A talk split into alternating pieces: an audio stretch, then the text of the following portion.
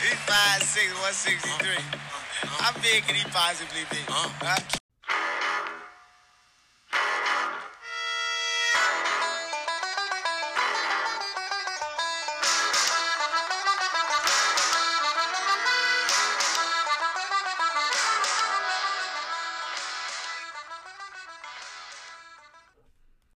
Welcome into another episode of the Five Foot Nothing, Hundred Nothing podcast. I am your host, and I am five foot nothing, a hundred nothing.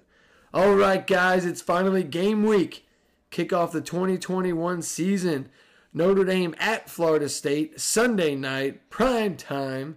And I'm going to go through and look at the rosters, talk about what I think might happen, expectations, and we'll go through this thing.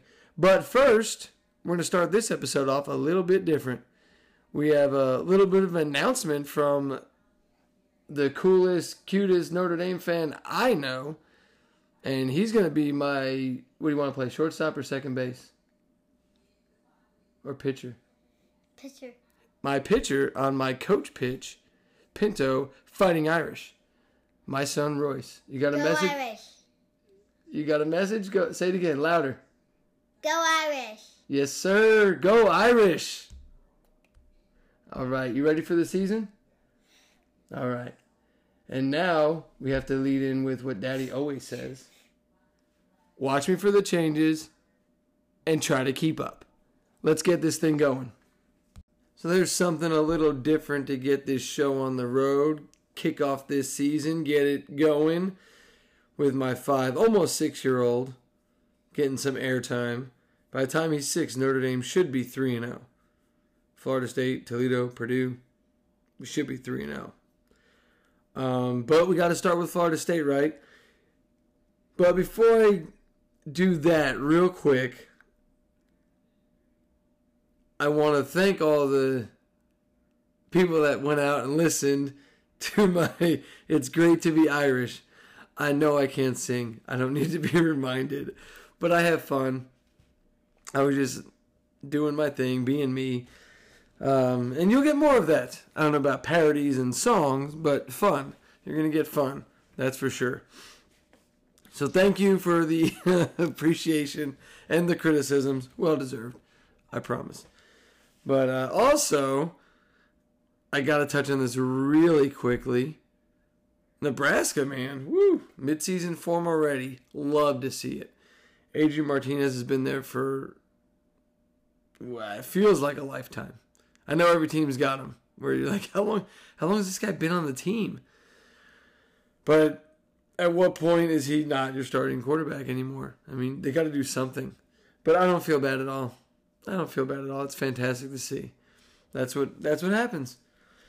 That's what happens. And for me it's personal. And that's you know, whatever. But I can't believe that the first points of the 2021 college football season were scored on a safety that was just inexplicable. Everything about that play was wrong. You don't catch the ball first and foremost.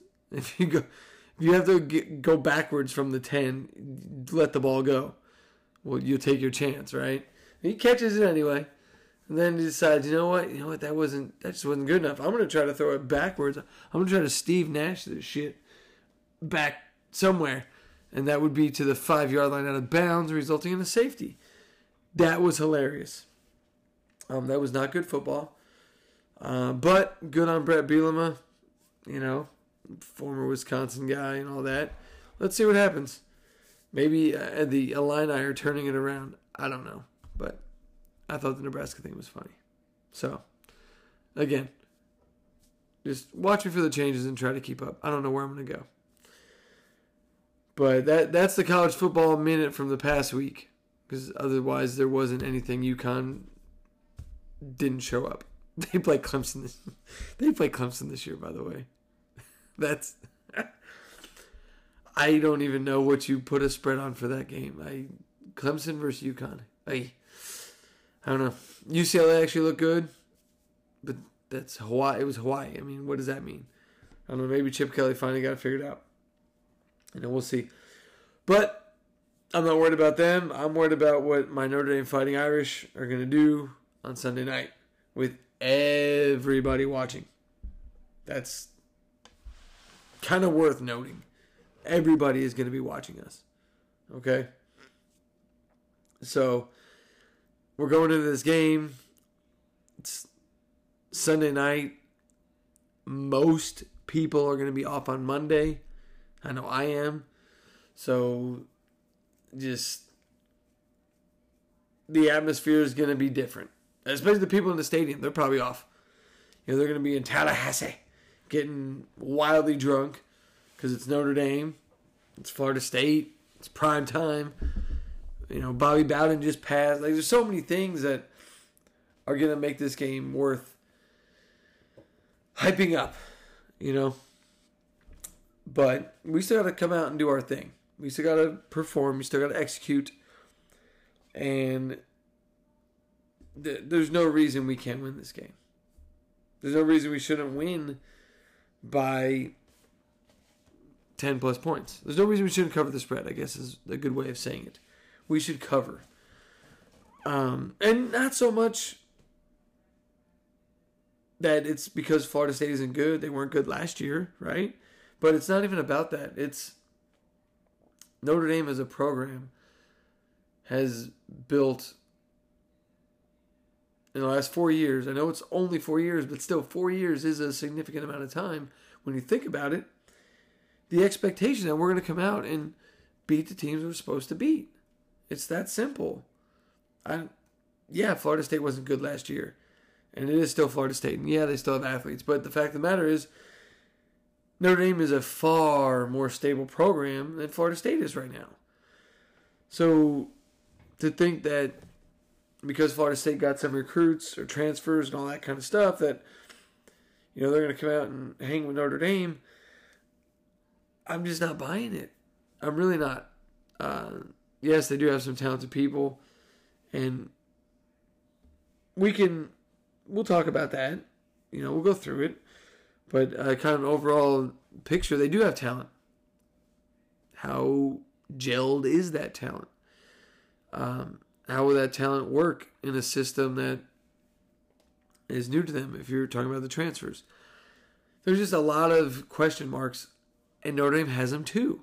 I'm not gonna be ignorant to that, but I feel like again our stability over the last four years should give us the benefit of the doubt that the question marks are much less of a overall concern than if we were Florida State, if that makes sense.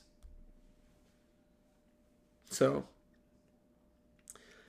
you know, let, let's just jump right into it, right? Okay, so, you know, it's at Florida State. It's Bobby Bowden, Sunday night, all that stuff, you know. But ultimately, the players on the field are going to decide this game. And the coaches that are down there. It's not going to be the the fans going crazy because it's Sunday night and they're off on Monday. It's not going to be, you know, because Bobby Bowden passed and now they're playing in his honor and that kind of thing. You know, it's the players on the field. So let's talk about them. I'm gonna start with Florida State. We're gonna close with with our boys. We're gonna close with the Irish. You know, you look at Florida State. They were not good last year. They were they just weren't good. I mean, their quarterback was their leading rusher. I mean, that says a lot. Their their offensive line wasn't great. Um, you know, we'll go through the guys, but they did add Dylan Gibbons, who is going to start. He's going to be one of the starters at uh, left guard on Sunday night. So, they're what they had wasn't good, and they, they did lose uh, some talent on offense. You know, Tamorrion Terry, uh, he beat us up pretty good last year. He's not there anymore. You know, but they did bring some guys back. I'm I'm not gonna say that they didn't. You know, but they're relying on these transfers. That's what you keep hearing about. Oh, they got these transfers, transfers, transfers. They got 12 transfers. Of those 12, only five are actually going to be starting. And I was looking at those are the only five that I see even in the two deep. So these 12 transfers that are such a big deal are how impactful are they going to be? More importantly, we all we know who one of them is, McKenzie Milton. I mean, that's going to be a topic when we we get to that part. But he's a four. He was a four star. McKenzie Milton was a four star recruit. The other eleven transfers were three stars. Dylan Gibbons included. They were three star guys. So it's not like they're these transfers are these you know four and five star dudes that are coming to and, and who was going to transfer to Florida State in with the idea, oh, I'm going to win something special. Like Jack Coan coming to Notre Dame. He's coming with the idea that maybe I can make a college football playoff. Maybe I can do something with this, right? So you got these 12 transfers, 11 three stars. Only five of the 12 are starting. Dylan Gibbons, one of them. Uh, and I'm going to go through the transfers real quick because there are two guys that I think, I, I guess we'll include Milton, but I'll get there. Two guys on defense that I think can make a difference, but one might get held up. So, a South Carolina transfers guy, uh, Keir, Keir Thomas, he's a defensive tackle. Last year, he had a solid season as far as defensive tackles go. 32 tackles, 3 sacks, 5.5 tackles for loss at South Carolina. That's great. It's really good. But the problem he's going to face is he's a defensive tackle. He plays on the inside. The guys we have that have experience are the inside. You got to deal with Patterson, Correll, and Madden. And I like our odds. You know, he, he'll probably be their best defensive tackle, statistically speaking. And I, while he looks good, he could be tough. I, I like our matchup. Let's just put it that way. But then you go to a Georgia transfer, Jermaine Johnson at defensive end. Now, he only had 16 tackles last year, but he had five sacks and five tackles for loss. So that the five sacks and five tackles for loss tells me he can get to the and get in the backfield. And that's a potential weakness for Notre Dame's offense. Josh Lugg has I don't know if he started a game. I know he's played. I don't believe he's ever started a game. I know he's got some playing experience that's worthwhile, but I don't think he started. Blake Fisher obviously hasn't as a true freshman. So we got a defensive end that can get to the quarterback potentially and get in the backfield. That's going to be something interesting to keep an eye on. But again, history tells me our offensive line will prevail. And besides, one guy is not going to bring down our offense. I mean, that's just not going to happen. Uh, you know, the other uh, starter that we're, we're going to go through. Dylan Gibbons, left guard. You can't really statistically put anything on an offensive lineman. He was a he was a big loss for Notre Dame just in the sense of the depth. Uh, I don't know if he would have been in Josh Lugg's spot, but I think I want to say Gibbons played almost every position but center at some point in time for Notre Dame. It felt like he was the the first backup a lot of times. You know, so you know, good for him. He won the starting job. That's awesome. But the two guys that could make a difference against us are Northern Illinois to Kansas to Florida State transfer Andrew Parchment. Andrew Parchment, two years at Kansas. Kansas, mind you. Like, this is Kansas. But in two years, he had 89 catches for 1,028 yards and nine touchdowns. And we know Kansas sucks. We know this. This is common knowledge. But 89 catches, 1,000 yards, nine touchdowns. That's not insignificant. So I think this guy's got some skills. And as I mentioned, I think a weak spot could be our, is likely our secondary, especially on defense. Like in overall, where's the weakest position? I, would argue as a whole it might be the secondary. So that's something interesting to watch. You want you don't want to let the big plays happen. But I feel like our front seven will take care of Florida State's offensive line, and it's not going to be that big of an issue.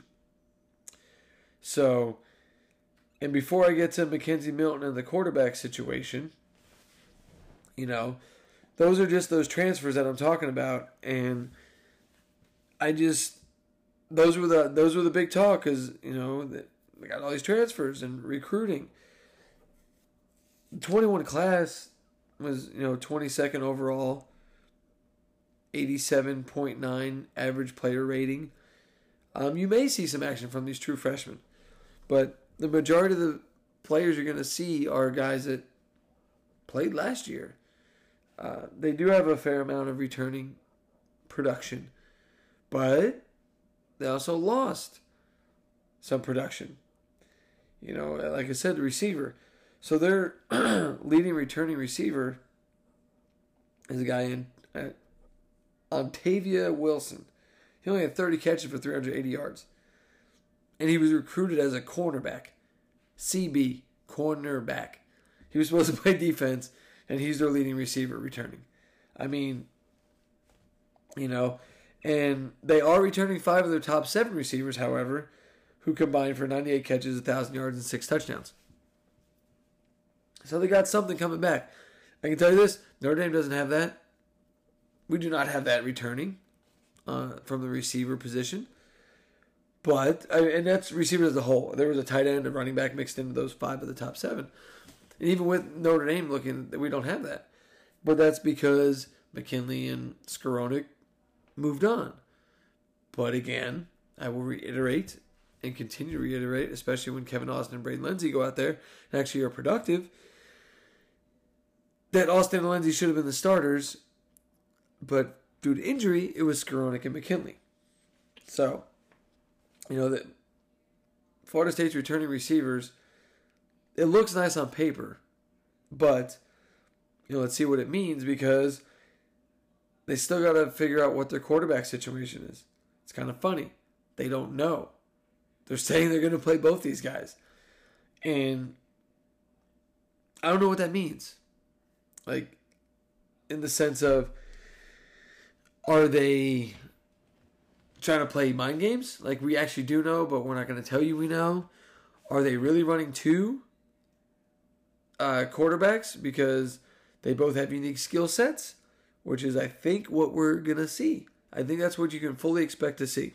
Jordan Travis is their returning leading rusher. He led their team in rushing yards, 559 last year. Their starting running back only had 400 rushing yards, like 401 to be exact. So Travis coming back, you, you got to believe he's going to be the running threat. They're getting, they don't want to lose that ability. Now, having said that, McKenzie Milton in his career has rushed for 920 yards and 17 touchdowns. So McKenzie Milton can move. But again, all of that was pre his knee and leg just being absolutely destroyed. So where's his health at? That's another question mark. Is McKenzie Milton fully healthy? It's unclear at this point. We don't know. Is that why they're saying two quarterbacks? Because we don't know the health of Milton and they don't want to completely throw him out there? Or is it what I believe is they both have unique skill sets that they want to take advantage of? Milton can throw the ball. At UCF, he threw for, in his career, 6,700 yards, 62 touchdowns, and a 63.7 completion percentage. That's not bad. That's not bad at all. I mean, we would take that, right? 6,700 yards, 62 touchdowns, almost 64% completion, and only 15 interceptions. Uh, 15 is kind of a lot, but I know UCF took chances and, and things like that. I'd like to see that from Notre Dame. I would love to see that from Notre Dame. Where, you know, sometimes interceptions may happen. And but they should be happening because you're trying to take shots and make those big plays and be explosive. You know, I, I don't expect a lot of interceptions, but at the same time, you know, people always uh, propped up Ian Book. He never threw a pick. Well, he never honestly he never tried. Obviously, not trying to throw a pick, but he never he never took any chances that may result in a pick. And sometimes you have to take those chances. Is what it is. So I think that's gonna be the biggest thing to watch. Um, see how Notre Dame responds to multiple quarterbacks. You know, and when are they coming out? When are they gonna get a whole series? Is it situational? You know, what are we gonna do? Is it Marcus Freeman's first test as our defensive coordinator? Because I think we got all the, the guys to stop Florida State, you know, but it could be something fluky. It could be something fluky. You got Jordan Travis in there, and and you're expecting run. They're showing run. They've been showing run, and then they hit you with something silly uh, on the backside or on the over the top somehow, some way, right? But he wasn't exactly an impressive passer. He only threw for a thousand yards and six touchdowns, six picks on 55% completion last year. That's not impressive. So, is he really a threat to throw the ball? I don't know. It's all relative. Navy occasionally hits us with a a play over the top because you're not expecting it. So, it's just really going to be interesting to see what we do with this uh, two quarterback deal. And uh, the only real name to to watch is probably going to be McKenzie Milton, and then maybe this Parchment guy. But uh, I just don't see anything that jumps off the page at me from Florida State that tells me they can beat Notre Dame. I think they can get better, uh, but again, you got to remember they're replacing their best receiver. They're replacing um, quite possibly the best rookie cornerback in now in the NFL, Asante Samuel Jr. Um, oh, I'm drawing a blank. They're big defensive tackle. Marvin, uh, somebody. They're they're replacing some guys that had talent. Now they do have talent on the roster. Again, it's Florida State. They they get some guys. They get dudes, but the team hasn't been good. They haven't recruited like Florida State is probably used to recruiting, especially when Jimbo Fisher was there. I I just can't do the the math to see how this Florida State team could beat Notre Dame. Can Florida State win some games with the guys they have? Absolutely. And I, I mentioned that in the last episode. I believe that they can win games and will win games. Week one against Notre Dame, probably not the time that that's going to happen. I just don't see it. Um, does it mean it's impossible? No, because uh, talent can show up at weird times and weird situations, and uh, Notre Dame still has to execute. That's the thing. This isn't Toledo or Purdue or these also Rans where you can get away with a, a mistake or two. I, I don't think Notre Dame's in that kind of position against a team like Florida State. What we have to do is figure out how to manage their rotating quarterbacks, however they're going to run, trot that out on the field, shut that down. Their running game was not that strong last year. It sounds weird. They averaged five yards a carry, but I guess statistically I wasn't impressed in, in totality. Okay. They got to replace their best receiver. Uh, and, you know, we have a great defense in Marcus Freeman. And then for their defense, I think we can fully take advantage of what they had to replace. You know, I fully believe Coan can use his arm to find guys like Austin and Davis and Lenzy and Keys and Wilkins and Styles and Mayer, all that to to put points on the board. You know, Tyree and Kyren out of the backfield. Um, I think we could beat them up through the air, and that's what we need to try. You know, so let's look at Notre Dame's depth chart and what we should look for and expect and what I want to see. Uh, and first, I do have to mention Marist Liufau.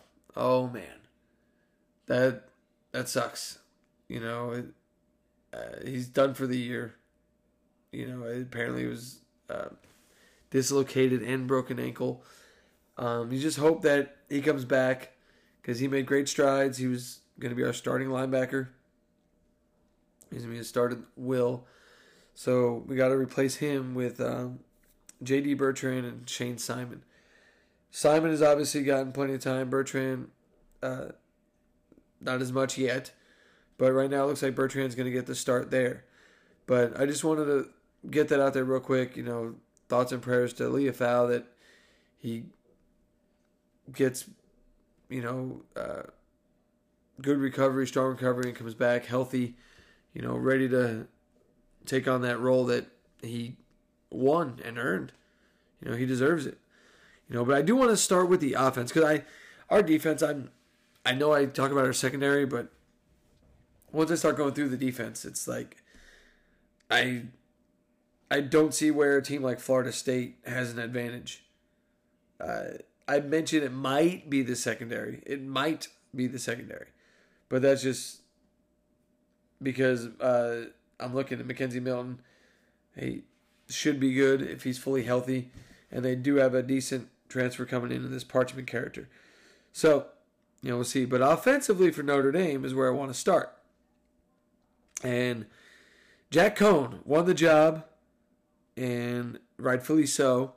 I saw some things in the spring game that I liked, and I'm hoping we can build upon that. You know, something we need to see. We God, we need to see it. Like, please let us see it. We keep hearing that it's going to be different. It's going to be innovative. You know, explosive. Like we're hearing all these great, fun words about what Notre Dame uh, Notre Dame's offense is going to be. That's fantastic. I've heard a lot of words in my life. Let's see action. Let's see actually do it. Because if we're not taking shots down the field to guys like Lenzy, Mayer even down the field, God bless us if he runs six freaking drags three yards down the field. He's got to break seven tackles just to get a damn first down. He did it. He can do it. He will do it. But that's that's ridiculous. That's just. I know you want to get the ball in your best player's hands, but let, us be a little more creative than a, a three yard drag. What do you say? Huh? Right? But uh, so Coan gets a start. I'm I'm looking forward to, to seeing him play. I've the highlights I've seen. He he does have a big arm. He can't throw it. So we're we're gonna get a little bit of that. He's not don't expect spin moves and whatever and all this stuff booked it. It ain't gonna be there. He'll move if he has to. Coan will, but he's he's looking to throw the ball, and that's great because we're gonna get a lot more yards with a finding the guy 20 25 yards downfield versus an 8 yard scramble that sets up a second and 2. I'll take the 20 25 yard shot down the field every single day of the week. But the surprise at the quarterback position was Pyne is the backup. And I say that was a surprise because I felt like Buckner, and again, I'm basing this off the spring game. I don't, you see bits and pieces of practice just like I do, you know, and you see more of Coan because he's the starter. So you don't get to see a ton of clips of uh, Pyne or Buckner. But I was interested that uh, Pyne was the number two. You know, um, I'd like to see Buckner work his way up to that number two spot. Nothing against Drew Pyne. I just think Buckner's our future, and if there's opportunities to get him snaps, that's that's ideal, you know. And running back position will be interesting to see what we have on Sunday. You know you're gonna have Kyren Williams. You know you're gonna have Chris Tyree. You know you're gonna have C'Bo Flemister, and you know what they all provide. Williams is a beast. He's a three down back. He can do it. He can run. He can block. He can catch. He he's got all the makings of an NFL running back. He, he's a do it all. Chris Tyree is a little bit quicker, you know, more shifty, kind of a scat back. You know, uh, reminds me of like a Darren Sproles. He's a little bit smaller, but line him up anywhere and just get him the ball because he's explosive with the ball in his hands. And C'Bo Flemister is just a downhill, angry runner, uh, great short yardage, just a great guy to have on the roster. But I let it all saying I'm interested to see what's going to happen, only because, you know, sometimes three running backs, especially in today's football, just you want freshness. Uh, you may want to take another running back, but who are you going to take? I had heard Estime was doing nice things in practice. So that was my first thought. You're probably going to take Estime on. Maybe they take both Estime and Diggs, because that's the other guy I'm going to talk about. Um, I thought it was all Estime, but I guess Diggs has come on strong you know, leading it uh, up to the start of the season. just in the in the fall camp. He's looking good. So, you know, we'll see. It'll be anxious to or I'll be anxious to see how they handle these freshman running backs because they seem to have a lot of potential, which is fantastic. Uh, again, you could never have too much talent. You just can't. And you don't know what, you never know. You never know what's going to happen, what you need. You know, so Williams, Tyree, Flemister, of course. And then we'll see if we get some Diggs and Estime action. Uh, you know, I'll tell you what, honestly, if Diggs and Estime are playing, if they travel and they play on Sunday, that is a great sign for Notre Dame. Let's just say that. You know, the the then we'll jump into the receivers. I've been saying it for a while. Yes, I know there is not a ton of returning production from the receiver position. I get it. But there is a pretty solid amount of talent at the receiver position. I we've seen it in glimpses and little pieces because health has been a concern. But the fact of the matter is, you get a healthy Kevin Austin, you get a healthy Braden, healthy Braden Lenzy, and already proven uh, Avery Davis, who shout out to Avery Davis, uh, was nominated one of the captains, and no better guy deserving. Honestly, I know some that are obvious, obvious captains like Patterson and MTA and Drew White and things like that. I get it. I get it. But to take a guy who came in as a quarterback, then they moved him to defensive back, then they moved him to running back, then they moved him to receiver, and he took it all in stride and didn't jump, didn't flinch, didn't transfer, and boom, now he's a, a key piece of our offense and starting receiver. But receiver position is a heavily rotated spot. And the next three up after Austin Davis Lenzy are Keys Wilkins and Styles. Love seeing Styles on the two deep. Love it. True freshman. That's what we need. I'm I'm so tired, so tired of these great Notre Dame receivers that existed for one year in terms of production at Notre Dame. Miles Boykin, Chase Claypool. I guess Will Fuller got more than one year, but in recent history, it's dudes that Equanimeous St. Brown. It's another one. Like one year, like what? There's no way. There's no way they went from not being able to really see the field to the number one starter in an offseason. I just I you can't convince me that that was the case. You can't tell me all those dudes like Chase Claypool. I'm gonna use him because he's he's already balling out in the NFL. They're, they're, the Steelers are finding a way to get that man the football, and I love to see it. You know, uh, I'm a Notre Dame fan first, so when I see, you know, Irish in the NFL succeeding, I don't care what team it's for. I I love to see it, but you can't tell me a guy like Chase Claypool all of a sudden just, oh, I figured it out. Now I'm awesome. No, like we should have gotten so much more usage and production out of that guy. So the fact that Styles on the two deep is an awesome sign. Maybe he's going to actually get some playing time before he's a, a, junior or senior, and now he's ready for the NFL, and we didn't even get to utilize his talent.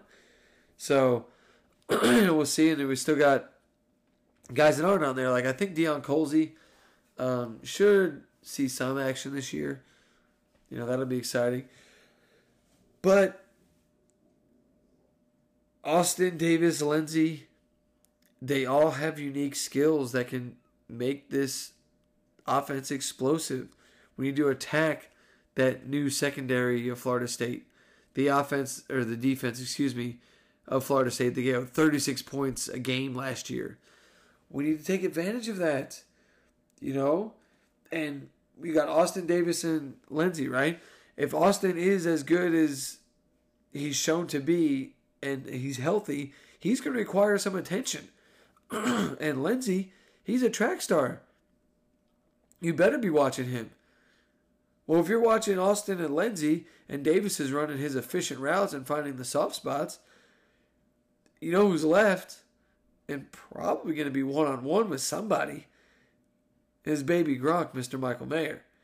Now, if you're getting Austin and Davis and Lenzy attention, you can't double team Mayer. But if you double team Mayer, you're leaving Austin Davis or Lenzy. It's just we have the guys to make this offense so awesome. We need to see it. Tommy Rees, please let's see it. Please, please, please, please, please. You keep talking about it. Like I can just think of all these things that I can do right now off top of my head with these guys in the passing game. Forget when you have Kyren Williams in the backfield. Just think of the passing game.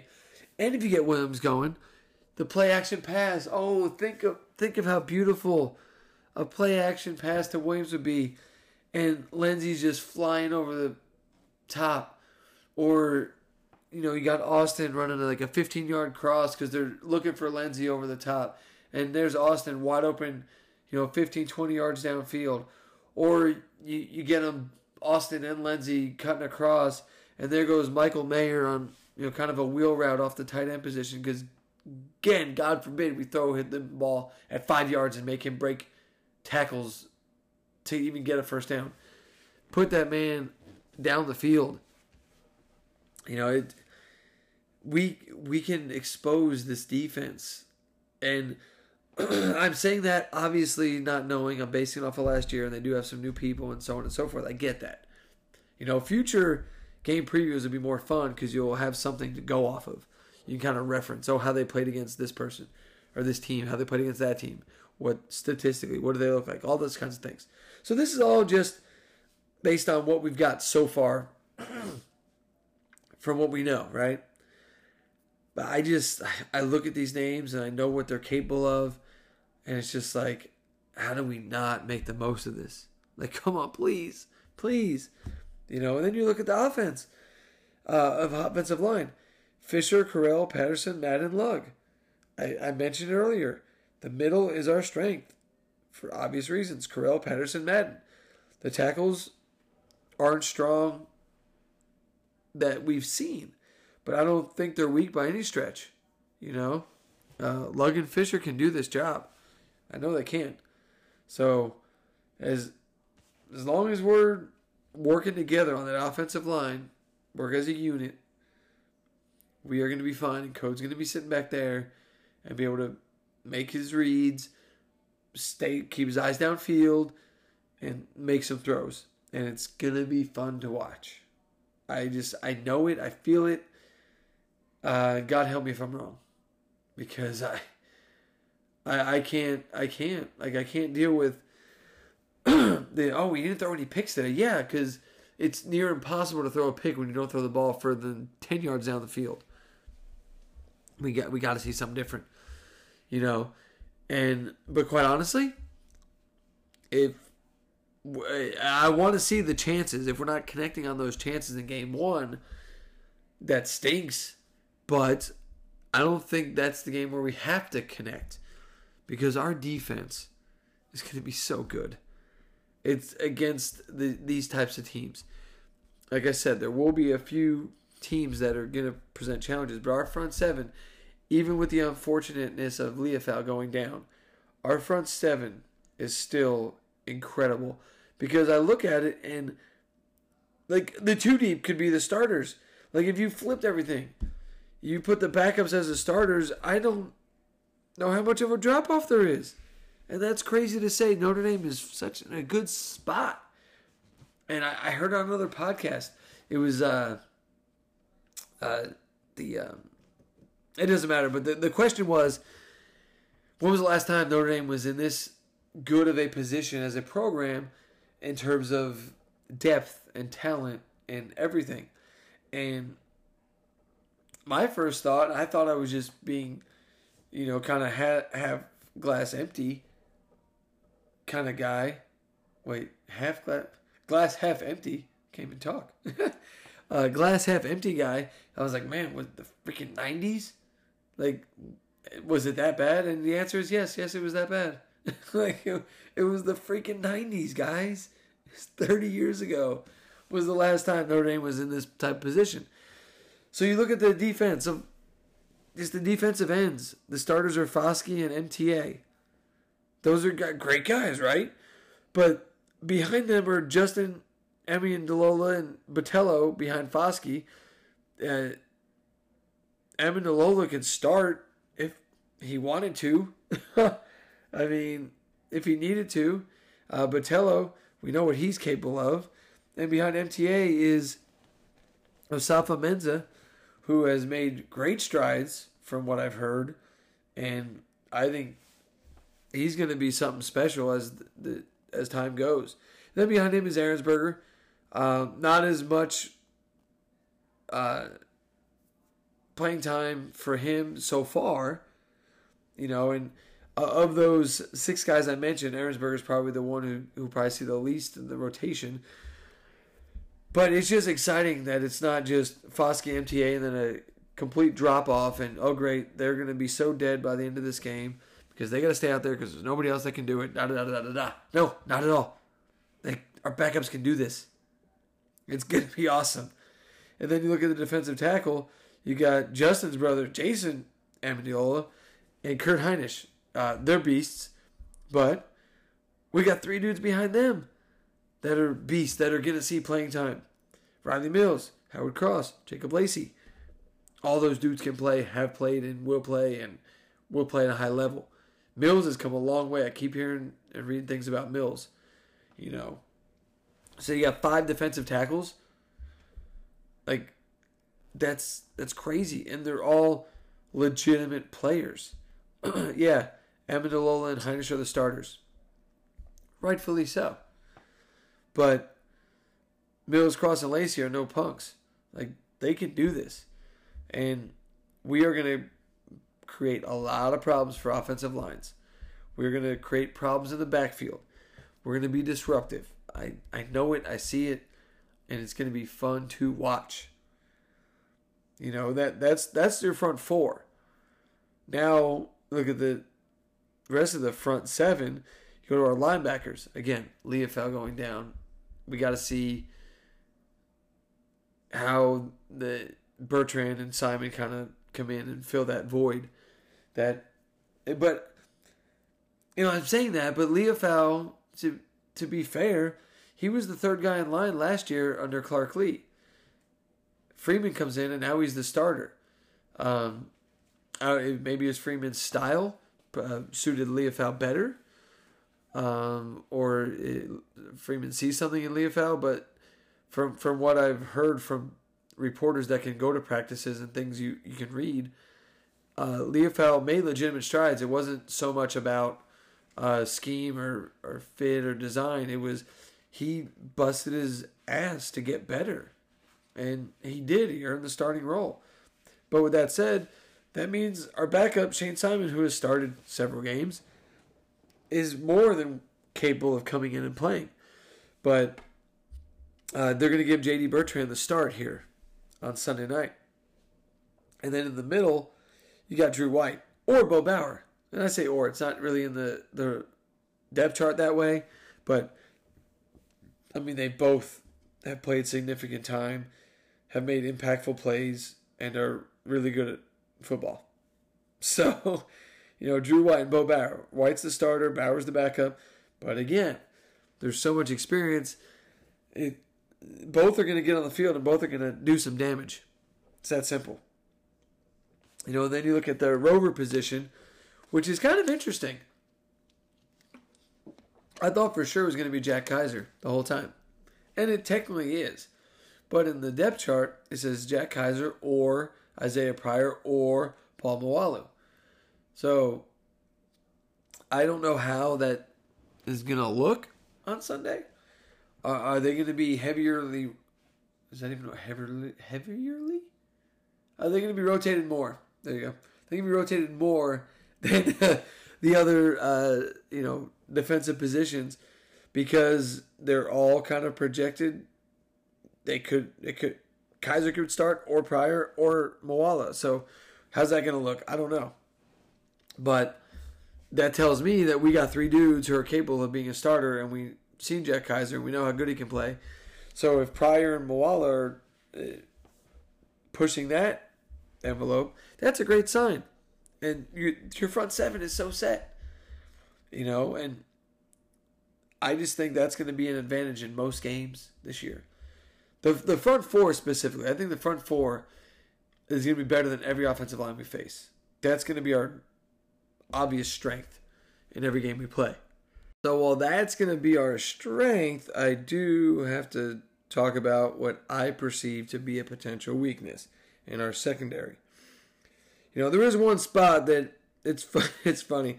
I was writing down the depth chart and I put everybody, you know, not everybody, but the starter and their backup and other names that I felt were potentially significant, you know, uh, on my list, except for one position. Only one position that has one name and there's no other names needed. It's free safety. Kyle Hamilton. It's Kyle Hamilton, Kyle Hamilton, Kyle Hamilton. That's all you need.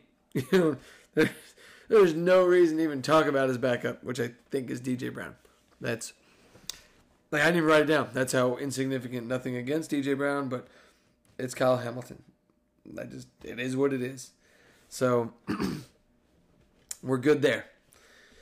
But at the cornerback position, we've got Cam Hart, which I do have to kind of. I said earlier, I made fun of Florida State because their number one receiver is a former cornerback. Well, our starting cornerback was recruited to be a wide receiver. He played his first year as a wide receiver. So if I'm going to rag on Florida State, I guess I can rag on Notre Dame just a smidge. But uh, apparently, Cam Hart's come a long way. And, you know, we get to see it on Sunday. We get to see what he's done. And on the other side is going to be Clarence Lewis. And Clarence Lewis has got a big test this year.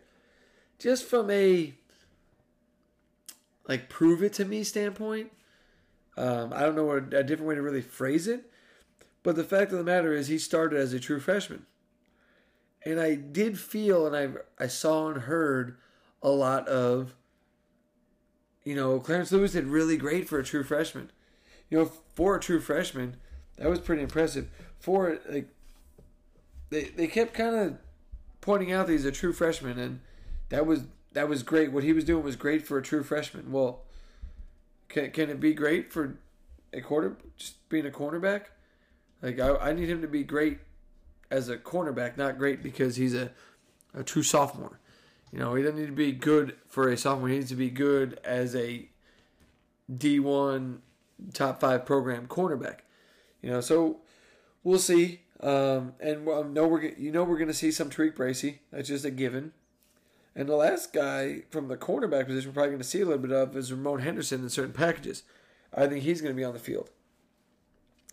You know, but they have a lot to prove.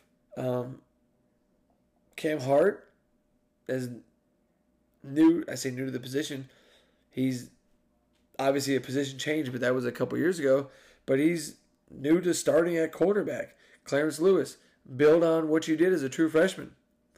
And then, you know, for Bracy and Henderson, when you come in in certain packages or uh, have to come in, you know, be ready. Be ready. Because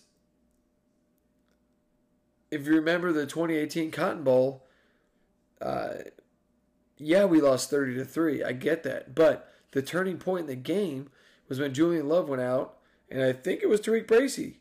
I'm, I'm like 90% sure, 99% sure actually. Like it was Tariq Bracy that came in and got burned. No, I'm wrong. See, I knew it. I think it was Donte Vaughn. But nonetheless, backup cornerback was not even close to prepared to face Trevor Lawrence and Justyn Ross, Tee Higgins, all those dudes. They just we weren't ready. And you saw it. The game changed in a half a quarter. that was it.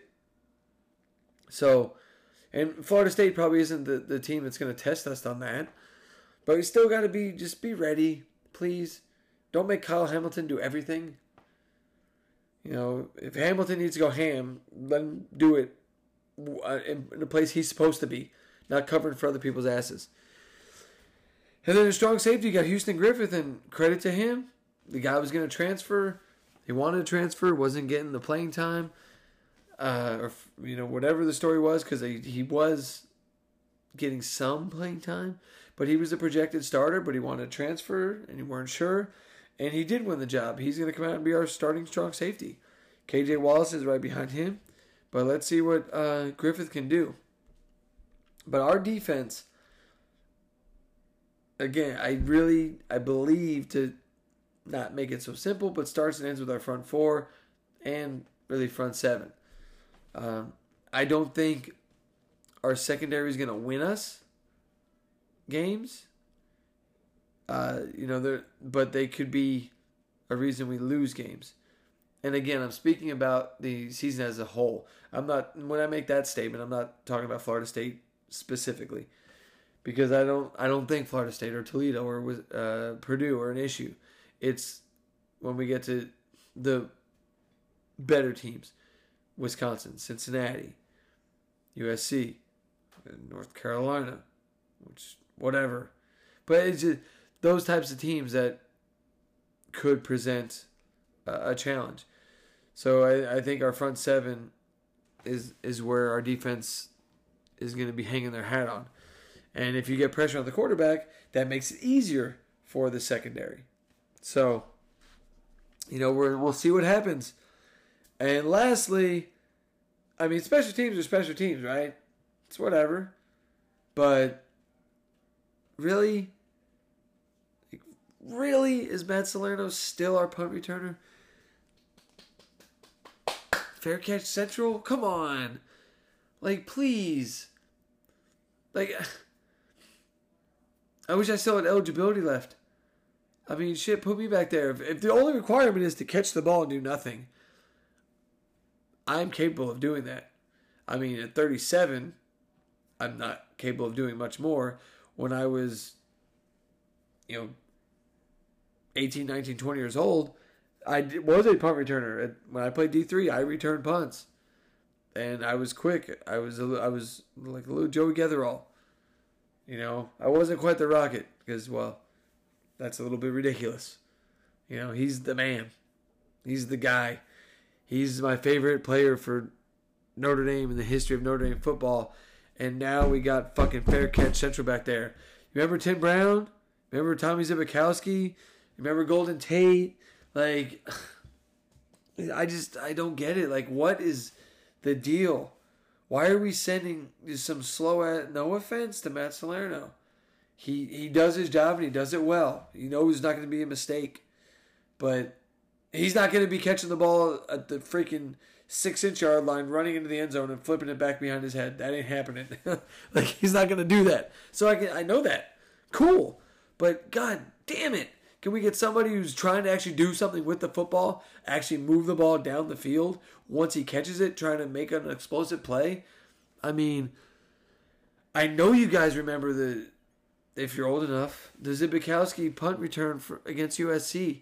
How electric that was. He did it against Tennessee too. That was huge and it was electric. I mean, please just show us something that part of the freaking team just one time. One time. Put the put Tyree, put Styles, uh Keys even. I know he's the backup. Make him the freaking starter. Why is he the backup? Because he's a starting receiver or, or he's gonna get playtime at receiver? I don't care. He can do some damage on punt return. Do it. Let's see it. Come on. So that's something I'd like to see. But um, that's kind of it, guys.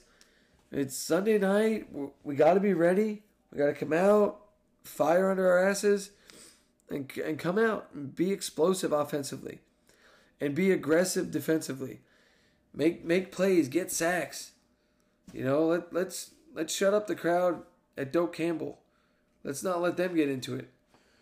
Uh, you know, I, again, I don't care how loud they are. I don't care you know, wh- whatever they do, the players on the field decide this game. That's it. So, I expect a Notre Dame win, obviously.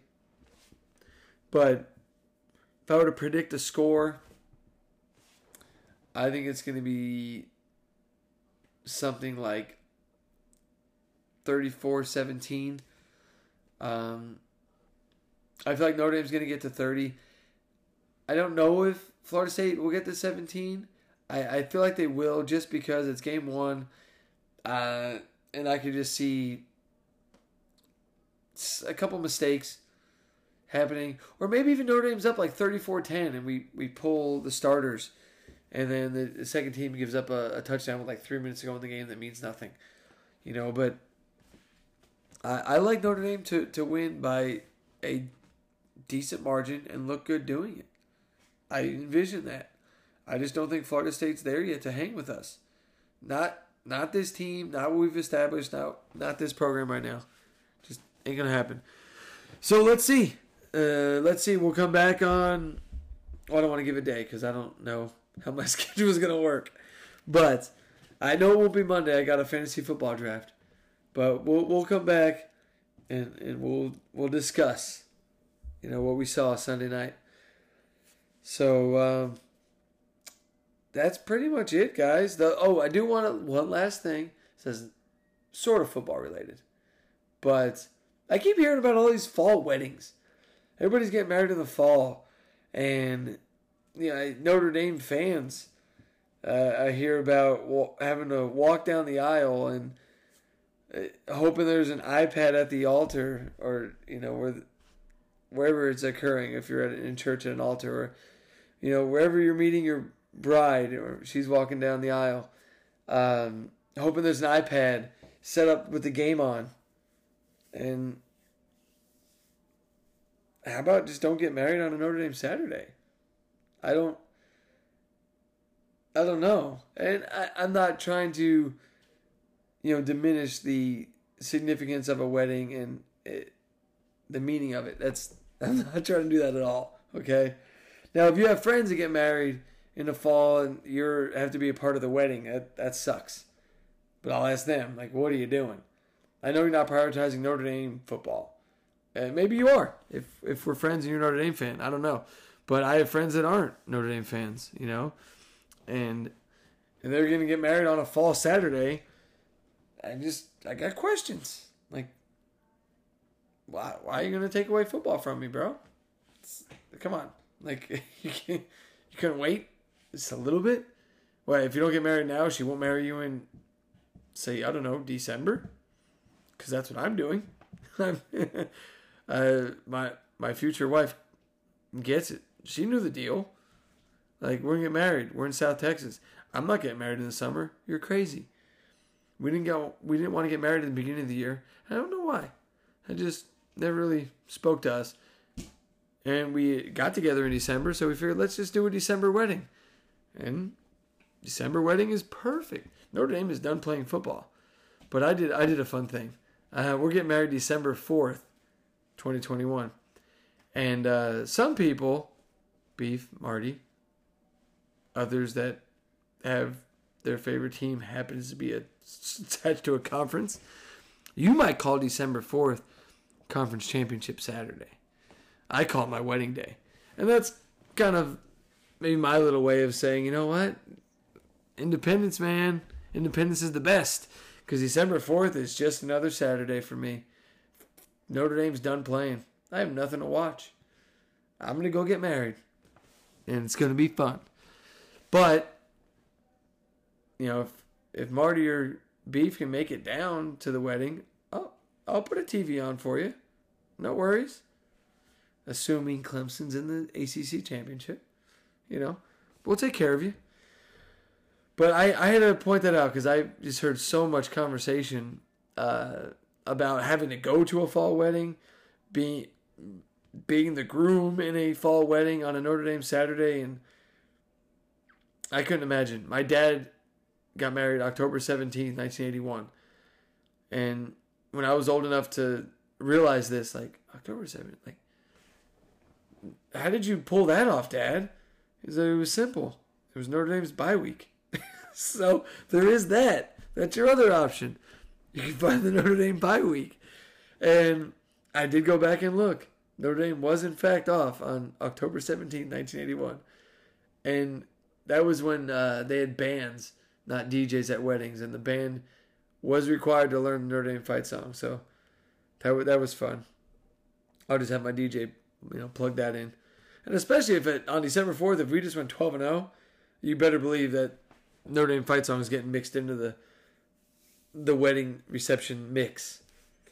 But fall weddings, guys, they're they're popular, but let's be considerate. What do you say?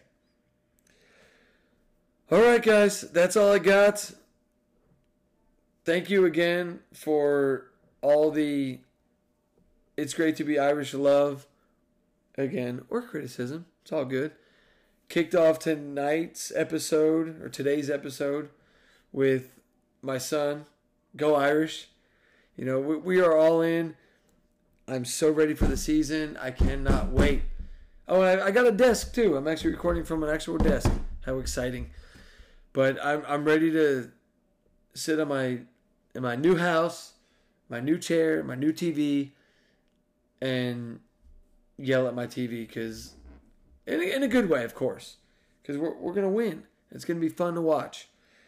So please keep up with me on Twitter at five foot nothing pod. Shoot me an email five foot nothing pod at gmail.com. I, I'd love to get into you know any conversation, any questions, because sometimes Twitter there's just not enough characters. So let's go Irish. Beat Noles. Sunday night, prime time, just all night, all night. Go Irish. Beat Seminoles. Let's just let's do it. Let's kick the year off right. All right. Until next week, guys. Five foot nothing. Hundred nothing. Out.